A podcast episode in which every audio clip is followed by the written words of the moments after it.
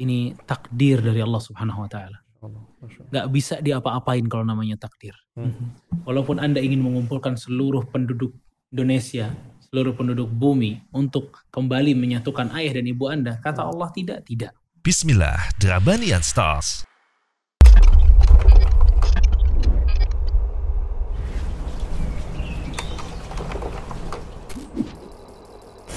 Samase, it's different.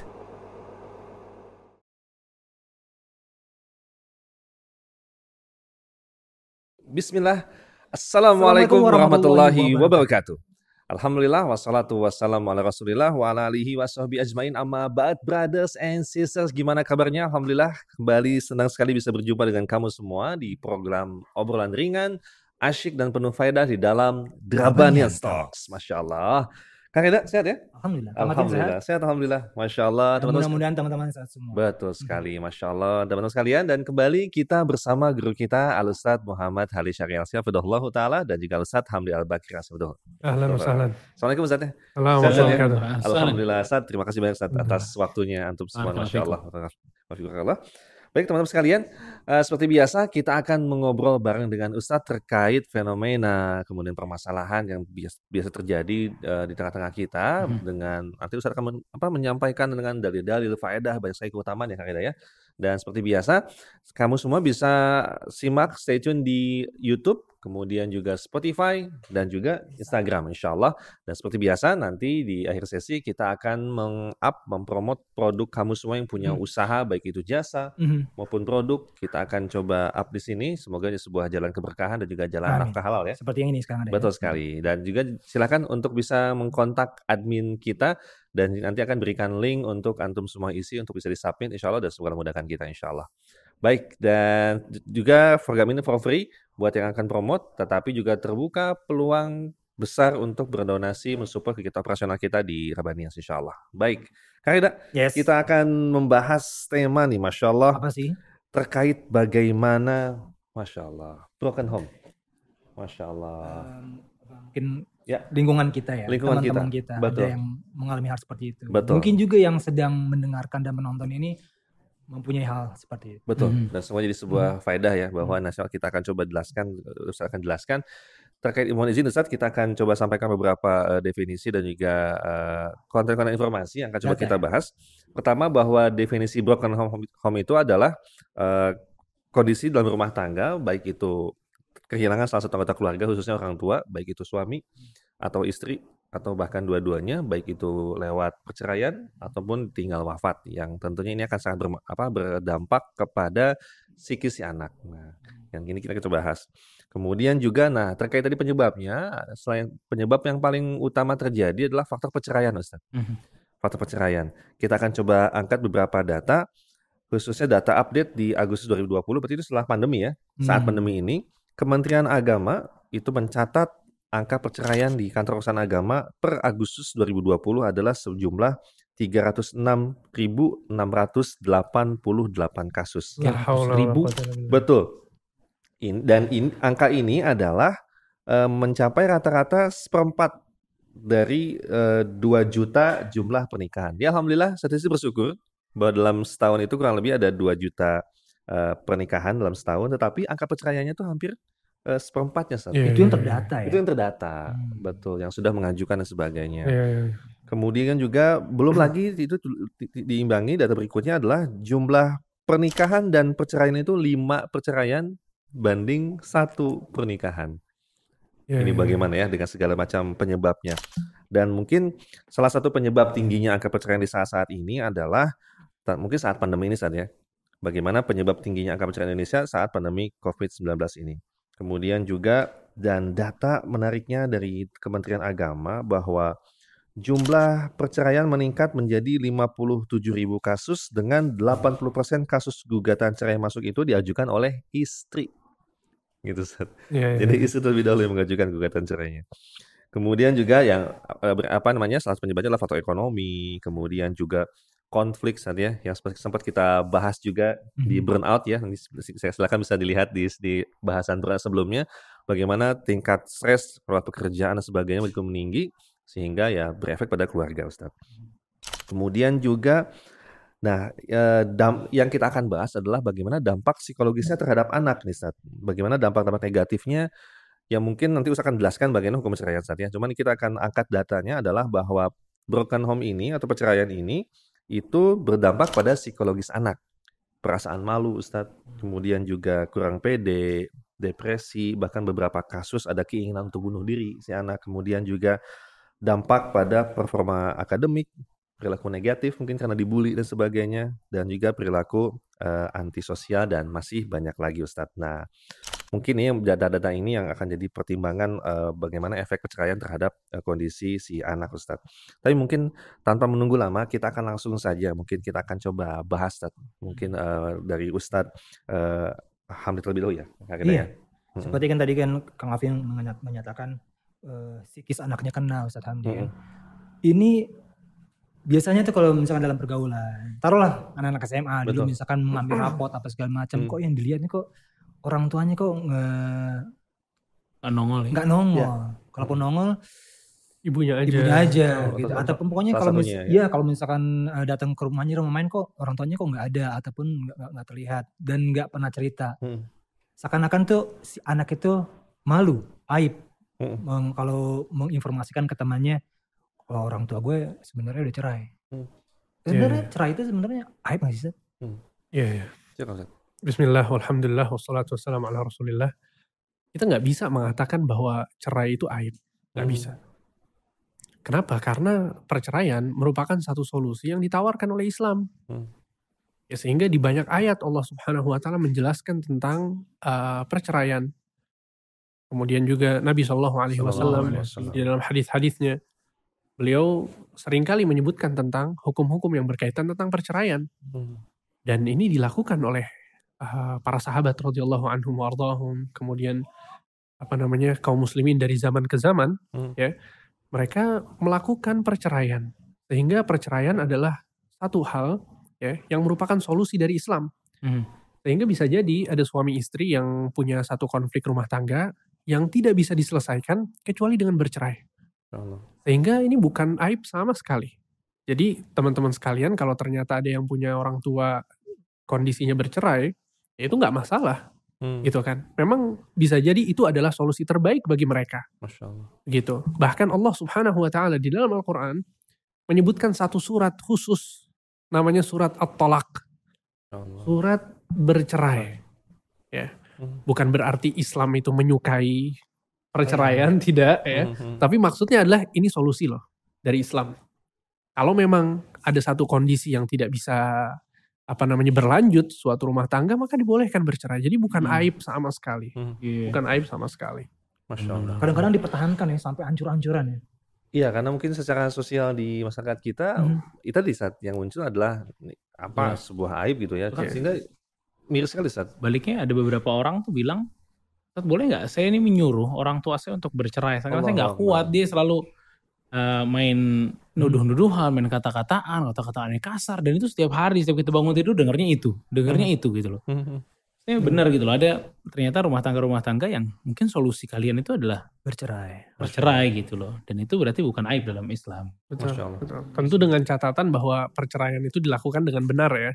Oke. Okay. Uh, maksudnya dengan ketentuan-ketentuan Islam. Tapi bukan itu bahasan kita. Betul sekali. Tapi yang jadi fokus kita sekarang adalah ketika si anak ini punya orang tua yang bercerai, maka kita katakan itu bukan aib untuk hmm. anak-anak tersebut. Masya Allah, masya Allah.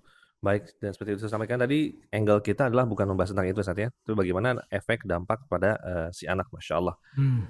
Jadi ini enggak bukan aib ya, Ustaz ya? Bukan aib. Bukan aib ya. Bukan aib. Masya Allah. Baik, Ustaz. Nah, terkait tadi bahwa salah satu uh, penyebab broken home salah satunya adalah tadi perceraian, Ustaz ya. Nah, ini kita kembali ke angle posisi si anak yang qadar Allah melihat bagaimana proses atau penyebab perceraian itu terjadi. Misal melihat kekerasan misalnya, misalnya. Mm-hmm. Bagaimana misalnya si si ayah qadarullah menzolimi si ibunya gitu ya. Atau mungkin sebaliknya, atau melihat kekerasan terjadi gitu. Uh, kemudian atau mungkin si si ayahanda t- tidak menafkahi sekian lama gitu kan, sehingga mungkin setelah beliau dewasa ketika mungkin sudah mulai mapan, sudah mulai bekerja, si ayah tiba-tiba datang dan sebagainya. Mm. Mungkin Ber, ya berkecamuk di dalam dirinya, rasa benci itu sudah telanjur muncul saat gitu itu. Nah, apakah tetap si anak e, berkewajiban berbakti kepada orang tuanya, atau boleh benci dengan beralasan tadi kezoliman terjadi, San? Ya. Barakallahu fikum. Memang ini banyak masalah dari anak-anak yang dikatakan orang tuanya bercerai gitu ya. Hmm. Apalagi sampai orang tuanya benar-benar nggak nafkahin dia, betul, bahkan berbuat zalim kepada dia, meninggalkan hmm. dan seterusnya, yang akhirnya mengakibatkan kebencian gitu hmm. dari si anak kepada orang tua. Betul. Kalau kita lihat di dalam Al-Qur'an, maka nggak ada ya perintah Allah Subhanahu wa taala untuk orang tua kecuali taat. Masya Allah. Kecuali satu momen aja. Satu kasus aja. Dalam surat uh, Luqman, Allah Subhanahu wa taala berfirman dalam ayat lima belas, "Wa in jahadaka 'ala an tusyrika bi ma laysa laka bihi 'ilm fala tuti'huma." Kata Allah Subhanahu wa taala, "Jika kedua orang tua kalian memerintahkan kalian untuk berbuat kesyirikan, fala tuti'huma." Masya Allah. Kalau di kasus itu kata Allah, jangan ditaati. Hmm. Tapi setelah itu Allah Subhanahu wa taala mengatakan wasahibhuma fid dunya ma'rufa. Hmm. Namun sikapilah kedua orang tua kalian dengan sikap yang baik. Ya. Walaupun set- sebelumnya udah nyuruh kita apa? Syirik gitu katakan katakannya, hmm. ya. Dan syirik ini a'dhamu dzamb, sebesar-besarnya dosa, lebih dari dosa zalim, kasar, meninggalkan lain sebagainya, syirik paling dosa. Hmm. Kalau yang syirik aja udah tetap Allah Subhanahu wa taala mengatakan wasahibhuma fid dunya ma'rufa, dan bersikaplah kepada mereka dengan sikap yang baik. Nah, bagaimana dengan orang tua yang dibawa syirik gitu loh. Masya Allah. Meninggalkan dan lain sebagainya. Makanya dalam hadis ya, Rasulullah shallallahu alaihi wasallam itu pernah didatangi seorang pemuda yang ingin ikut perang bersama Rasul shallallahu alaihi wasallam. Hmm. Tapi pertanyaan Rasul kepada anak itu, Rasul bilang, "Ahayyun walidak?" Orang tua kamu masih hidup? Masya Allah. Qala na'am. Dia bilang, "Iya, na'am." Fafihima fajahid, maka berjihadlah untuk berbakti kepada mereka berdua.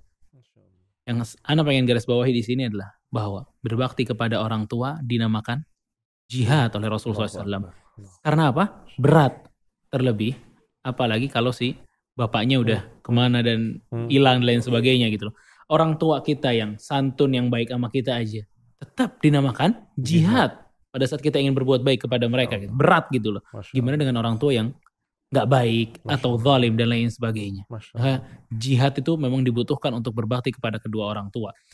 Dan hadis ya, bahwa Rasulullah shallallahu alaihi wasallam itu benar-benar mengarahkan kepada kita, terlebih anak dia, dia gak punya kewajiban kepada orang tuanya kecuali taat. Hmm. Dia mesti taat kepada orang tuanya, bagaimanapun kondisi orang tuanya. Bagaimanapun kondisi orang tuanya. Dalam hadis ya, diriwayatkan oleh Al-Bukhari dalam Adabul Mufrad, bahwa ada seseorang yang datang kepada Rasul sallallahu alaihi wasallam dan mengatakan, "Inna liya qarabah asiluhum wa yaqta'un wa uhsinu ilaihim wa yusi'una ilayya." Dia bilang, "Ya Rasulullah, saya punya kerabat gitu ya. Kerabat-kerabat saya, kalau saya baik sama mereka, mereka buruk sama saya.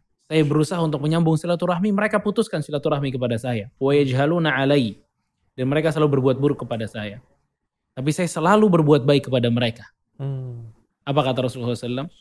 Lain kama taqul, kalau kamu benar seperti apa yang kamu katakan, ka'annama tusiffuhumul mal, seakan-akan kamu ini telah memberikan mereka sesuatu yang panas kepada tubuhnya. Tusiffuhumul mal, kata para ulama, pasir yang panas, yakni celaka lah orang ini. Yang kamu udah baik kepada dia tapi dia buruk kepadamu. Hmm.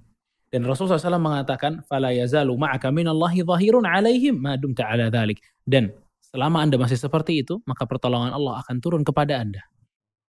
Di sini maksudnya adalah, lihat ya, Rasulullah shallallahu alaihi wasallam itu tetap aja, kamu bertahan bahwa pahala Allah itu banyak untuk orang-orang yang sanggup berbakti kepada. Ini korobah loh, nggak mesti orang tua, maksudnya kerabat-kerabat yang lebih betul, jauh daripada itu.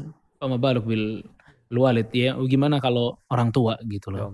Ini orang tua nih, walaupun kita mungkin ada rasa benci dan lain sebagainya, rasa bencinya dihilangin, rasa sakitnya hatinya dihilangin, dan dia mesti bersabar dan berjihad untuk berbakti kepada kedua orang tua. Masya Allah, sebuah keutamaan yang besar saatnya, dan juga bahwasanya berbuat baik gak harus menunggu orang lain berbuat baik terlebih dahulu saatnya. Ini sebuah kewajiban yang sangat besar. Betul. Terlebih nih anak-anak banyak ya, orang-orang gitu ya. Iya. Uh, di bapaknya nggak ada gitu loh, hmm. bapaknya nggak tahu di mana. Nah, sebagai anak yang mengerti bahwa ada hadis Rasulullah shallallahu alaihi wasallam yang mengatakan uh, apa, Innal walid awsatu abwabil jannah. Seorang ayah atau orang tua itu adalah pintu surga yang paling tengah. Cari bapaknya. Allah. Cari bapaknya. Bapaknya udah ninggalin puluhan tahun. Cari. Masuk surga lewat mana? Lewat sini udah paling pas gitu loh. Selama kita masih diberikan taufik oleh Allah Subhanahu wa taala. Makanya jangan, anak-anak yang mungkin masih benci sama orang tuanya, hilangin kebencian. Hilangin kebencian. itu pintu surga yang paling tengah. Di situ kita bisa masuk surga tuh. Biiznillah Rabbina Ta'ala. Nanti dan nah, juga iya, dan juga ini ditakutkan masuk ke dalam suatu hadis yang Allah. Nabi shallallahu alaihi wasallam mengatakan raghima anfu rajulin adraka walidai abawaihi ahadahuma aw kilaihima indal kibar falam yadkhulil jannah.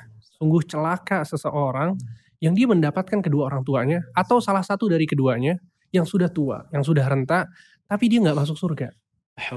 Kata Nabi, celaka orang yang seperti itu. Saking orang tua itu pintu surga yang terbuka lebar gitu loh. Jadi ya akhi, walaupun ayahnya zalim, ayahnya melakukan kesalahan, status dia sebagai pintu surga tuh gak bisa berubah. Allah hmm. Gak bisa berubah. Ayahnya datang cuma minta duit aja gitu. Hmm. Selama itu bukan buat yang haram ya akhi. Anta wa malu kali abik. Kamu dan hartamu milik ayahmu. Masya Allah. Ini orang tua nih subhanallah, pintu surga yang besar banget buat kita. Ya Allah, ya Allah. Saking kebenciannya saat, yaudah deh. Ana ngambil pintu surga yang lain. Alhamdulillah min dzalik. Alhamdulillah dzalik. Benar. Betul. Nabi shallallahu alaihi wasallam bilang celaka orang itu. Celaka orang itu. Ya Allah ya Rabb. Ya Allah. Dan saking kebenciannya itu ketika misalkan nih anaknya dan perempuan hmm. ingin menikah. Saking bencinya udah deh. Tahu nih ada bapaknya, tapi kan hmm. karena zolim mungkin kepada is- ke ibunya hmm. atau mungkin dizolimi si hmm. si anaknya. Yeah. Udah gue enggak mau deh nikah, nanti diwaliin sama ayah itu, jadi judulnya hmm, jadi pakai yang lain, yang lain ya, ya. Harta dari mungkin kakeknya atau harta dari wali gimana itu boleh San? Atau gimana? Gak bisa, kita tadi sebagaimana yang tadi disebutkan, ayah tetap ayah. Allah, Allah. Jadi uh, begini ya, satu hal yang penting untuk dicamkan baik-baik khususnya untuk apa namanya anak-anak yang memiliki ayah seperti itu. Ya akhi, Anda gak ada di dunia ini tanpa mereka hmm. gitu kan hmm. Sekarang jangankan urusan menikah, mm-hmm. Anda ini gak ada di dunia ini, maksudnya gak mungkin terlahir kecuali dengan adanya si ayah ini gitu loh. Mm-hmm. Ya apalagi kalau kita bicara tentang masalah uh, perwalian nikah, mm-hmm. maka Nabi shallallahu alaihi wasallam mengatakan, La nikaha illa biwali wa syahidain. Tidak ada nikah yang sah kecuali dengan wali dan dua saksi. Dua saksi. Ya, kemudian dalam hadis lain Nabi shallallahu alaihi wasallam mengatakan ayyuma mra'atin nakahat bighairi izni waliyiha fanikahuha batil fanikahuha batil fanikahuha batil hmm. Kata Nabi, barang siapa uh, yang menikah, maksudnya perempuan hmm. siapapun yang menikah tanpa izin walinya, maka nikahnya batil, nikahnya batil, nikahnya batil, kata Nabi tiga kali. hmm. Ya. Jadi tetap walaupun ayahnya uh, apa namanya istilahnya zalim ya, kemudian sudah bercerai dengan ibunya, tetap ayah adalah apa namanya orang yang paling berhak untuk menjadi wali ya anak perempuan. Hmm. Ya bahkan ada hadis lain Nabi shallallahu alaihi wasallam bersabda, la tuzawwijul mar'atul mar'ata wa la tuzawwijul mar'atu nafsaha fa inna zaniyah hiya allati tuzawwiju nafsaha. Tidak boleh seorang wanita menjadi wali untuk wanita lain. Maksudnya ibu hmm. itu enggak bisa menjadi wali anak perempuannya. Sebagaimana seorang wanita tidak bisa menjadi wali bagi dirinya sendiri. Dia gak bisa menikahkan diri sendiri. Kemudian kata Nabi, sesungguhnya pezina atau pelacur, dia yang menikahkan dirinya sendiri. Hmm. Jadi ini uh, penjelasan dari Rasulullah shallallahu alaihi wasallam bahwa uh, kewalian itu salah satu syarat pernikahan. Dan yang paling berhak adalah ayah. Hmm. Baik, syarat nikah adalah wali. Ketika misalkan anaknya tidak tahu kalau ternyata bapaknya masih ada. Hmm. Karena sang ibunya menutup-nutupi karena uh, bencinya, bencinya seorang ibu ya. kepada suaminya gitu kan. Hmm. Nah si ibunya ini menutup-nutupi kalau ayah kamu sebenarnya masih ada. Dan menikahlah si anak perempuan ini. Yeah. Pada pernikahan berapa tahun dia tahu pernikahan ini batil, sah atau gimana? Masya Allah. Allah musta'an ya. Macam-macam ya. Macam-macam ya. Allah ya akhi, uh, kalau kita melihat dari fatwa-fatwa para ulama, nah. maka dikatakan bahwa uh, perempuan yang seperti ini kasusnya, dia hendaknya mengulangi akad nikahnya. Hmm. Mengulangi akad nikahnya. Mengulangi akad nikahnya hmm. dengan uh, wali yang sebenarnya gitu ya. Hmm. Hmm. Kalau memang ternyata kemudian ter, uh, diketahui bahwa ayahnya masih ada, maka pergi kepada ayahnya, hmm. jelaskan permasalahannya. Ya agar kemudian akadnya itu diulang. Hmm. Tapi kalau kemudian apa namanya sudah punya anak dan lain sebagainya, itu tidak tidak serta-merta dihukumi bahwa anaknya apa nah, namanya tidak dinisbatkan kepada ayahnya, gitu. nggak nggak seperti itu. Ya, karena dia dalam kondisi tidak, tidak tahu. tahu. Berarti pernikahan yang sebelumnya tanpa wali itu sah. Sah. Tanpa wali? Tanpa wali. Ya maksudnya kan walinya kan belum tidak ada. Oh iya. Karena dia nggak tahu ya. Sehingga dia diulang akadnya, karena akad yang pertama nggak sah. Mm-hmm. Ya, akadnya itu diulang, akan tetapi uh, anaknya tetap anak Pernikahan. ke asli, Pernikahan. ya, dan tidak ada hukum-hukum uh, apa namanya zina di luar nikah gitu ya. Karena itu ada uzur, dan ini fatwa syekh dari Doktor Sa'ad Khazlan, mm-hmm. ya, Allah Taala, beliau mengatakan seperti itu memang. Yang nah, sebelumnya tetap lanjut gitu kasarnya sah, gara-gara ada uzur seperti mm-hmm. itu, dan kemudian ditajdid aja di akadnya di akadnya diulang. diulang. Betapa itu, Islam begitu menjaga ya Ustaz ya. Masya Allah. Betul. Masya Allah. Baik Ustaz, ya terkait ini fenomena Ustaz ya. Mungkin kalau kita angkat berbagai macam kasus terjadi terkait uh, berkonomi ini memang banyak sekali Ustaz ya. Bagaimana mungkin tidak disikapi dengan ilmu, kebencian yang berlebihan, oh, kemudian juga aduh banyak sekali, mungkin mudah-mudahan kita bisa jadi jalan sebuah mencerahkan Ustaz ya. Dan mohon nasihat barangkali Ustaz. Bagaimanakah uh, sikap atau motivasi nih untuk teman-teman sekalian di rumah yang saat ini mungkin berasa gue broken home, kehilangan sosok ayah. Ini gua, sesuai gua, banget temanya. Iya, gue gue benci sama ayah saya dan sebagainya. Mungkin Ustadz ada nasihat mungkin Ustadz Muhammad dulu. Iya, barakallahu fikum. Pertama nih untuk teman-teman kita yang punya kasus kayak gini atau keadaan hmm. kayak gini, ini takdir dari Allah Subhanahu Wa Taala. Gak bisa diapa-apain kalau namanya takdir. Hmm. Walaupun Anda ingin mengumpulkan seluruh penduduk Indonesia, seluruh penduduk bumi untuk kembali menyatukan ayah dan ibu Anda, kata Allah tidak, tidak. Ya, jadi ini takdir yang mesti kita sikapi dengan sabar.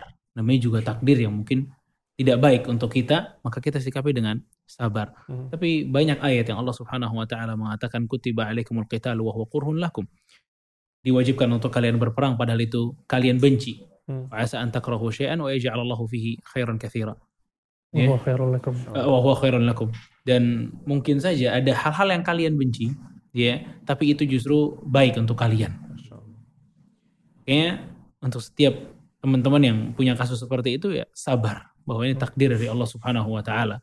Dan kalau kita lihat ya Nabi Muhammad Sallallahu Alaihi Wasallam pun berkembang, tumbuh sampai jadi nabi, pemimpin negara tanpa ayah dan ibunya. Begitu juga Nabi Yusuf Alaihi Salam berkembang dari kesana kemari sampai jadi menteri pun tidak bersama ayah dan ibunya. Ya mungkin ayah dan ibu kita ini terpisah ya, tapi Allah Subhanahu Wa Taala pertolongannya selalu bersama kita. Penting kita bertakwa kepada Allah Subhanahu Wa Taala. Dan takdir takdir nggak kejam misalnya. Masya Allah. Udah gitu jalannya. Insyaallah. Dan juga mungkin yang perlu di apa ya diingatkan itu teman-teman sekalian yang punya teman hmm. dalam kondisi seperti ini, hmm. gitu kan. Hmm. Jadi sekarang yang berjuang itu bukan cuma yang dalam keluarga broken home. Kalau kita memiliki teman seperti itu, maka kita harus support mereka. Betul. Ya, jangan seakan-akan ini menjadi aib, apalagi kemudian sampai membuli dan seterusnya. Hmm. Hmm. Ya maka Uh, support ya teman-teman antum yang memang memiliki keluarga seperti ini gitu loh. Mm-hmm. Jadi jangan dipandang sebelah mata, jangan dipandang remeh. Apalagi tadi yang Ustadz Muhammad bilang bahwa Nabi Muhammad Sallallahu Alaihi Wasallam orang terbaik di muka bumi ini. Mm-hmm. Ternyata beliau terlahir tanpa ayah. Mm-hmm. Dan umur uh, sekitar empat atau lima atau enam tahun mm-hmm. ibunya wafat. Masya Allah. Dan kemudian beliau menjadi Nabi, Rasul, orang yang sangat terpuji. Masya Allah. Seperti itu. Masya Allah, teman-teman sekalian tetap berbesar hati ya, Masya Allah. Dan supportnya jangan salah, entah ada ada laki pengen support yang broken home wanita hmm. dipacarin. Yes. Dia kan jadi sosok sosok yang laki bener, iya, iya, nyari iya. sosok ayah, akhirnya gue wibawa nih. Masya Allah, Masya Allah. Itu support yang terlarang ya. Allah Ustaz, semoga Allah yang kita semua dan juga teman sekalian tetap semangat ya, tetap berbesar hati bahwasanya Allah tetap akan menjaga muliakan antum semua sepanjang menyikapi semua dengan ilmu Ustaz ya. Dan semua Masya takdir Allah. Itu baik. Betul sekali, dan bagi teman semua yang masih punya orang tua, kesempatan besar tetap berbakti, pintu surga Masya Allah, semoga Allah mudahkan kita semua jadi anak yang soleh Insya Allah, amin rabbal alamin. Ustaz, terima kasih banyak nih, Masya Allah, jazakumullah khair atas waktunya nih Masya Allah. Teman-teman sekalian, demikian episode kita pada Drabanian Stars kali ini. Masya Allah, kami pun mengucapkan terima kasih banyak kepada seluruh pihak yang telah mensupport. Dan kali ini juga telah hadir di tengah-tengah kita nih, Disertaf. Masya Allah, Disertaf ini ada minuman kemasan dengan berbagai macam varian. Ada Royal Jelly, Oreo Jelly, dan sebagainya. Ada strawberry cheesecake juga. Kemudian juga untuk dessertnya ada puding kopi, puding coffee, kan, coffee cake, kemudian puding coklat cake, dan masih banyak lagi. Teman-teman sekalian, tentunya dengan bahan-bahan premium dan kualitas higienis, insya Allah halal, insya Allah. Kepoin di Instagramnya dan bisa order di sana, Masya Allah. Dan semoga Allah memberikan kemudahan buat kita untuk bisa menikmatinya. Order aja, tetap di rumah, nanti ketika antar insya Allah. Dan juga kembali kami mengucapkan terima kasih banyak atas wardrobe kita pada kali ini. Masya Allah, jazakumullah khair kepada rekan-rekan dari Samase. It's different, Masya Allah. Uh, Samase memiliki banyak sekali varian model, dari mulai kemko, kurta yang Ustadz pakai, kemudian juga ada rompi, kemudian dari ujung kaki sampai dengan ujung kaki ujung kepala ada top apa uh, Mickey hat, kemudian juga ada beanie hat, kemudian juga baju untuk ngaji, mini untuk kantor, Mickey hat, mini hat, Mickey hat ya cuy, Mickey hat dan mini hat, beanie, oh beanie, beanie. Terima kasih reaksinya, beanie hat dan Mickey hat, ya Allah, tuh kan tadi ya efek tontonan tuh nempel saja, kenapa jadi Mickey jadi mini ya, Masya Allah. Masya Allah, sama saya terima kasih banyak, ada lima puluh uh, cabang di seluruh Indonesia. Silakan untuk kepoin Instagramnya, silakan untuk order, dan juga tersedia di marketplace kesayangan kamu sekali. Insya Allah, jazakumullah khair. Baik, Kang Reda, terima kasih banyak. Dan teman-teman, jangan lupa nonton kita di setiap Rabunya saya tayang di I G. Ya. Insya, Insya Allah, semoga Allah mudahkan kita tayang on time. Amin. Ya, dan nyebut hari nih, beban buat kita nih, Masya Allah. Pokoknya ini, ini Loh, supaya, supaya ya? timnya Insya Allah, ya? semangat, ya kan.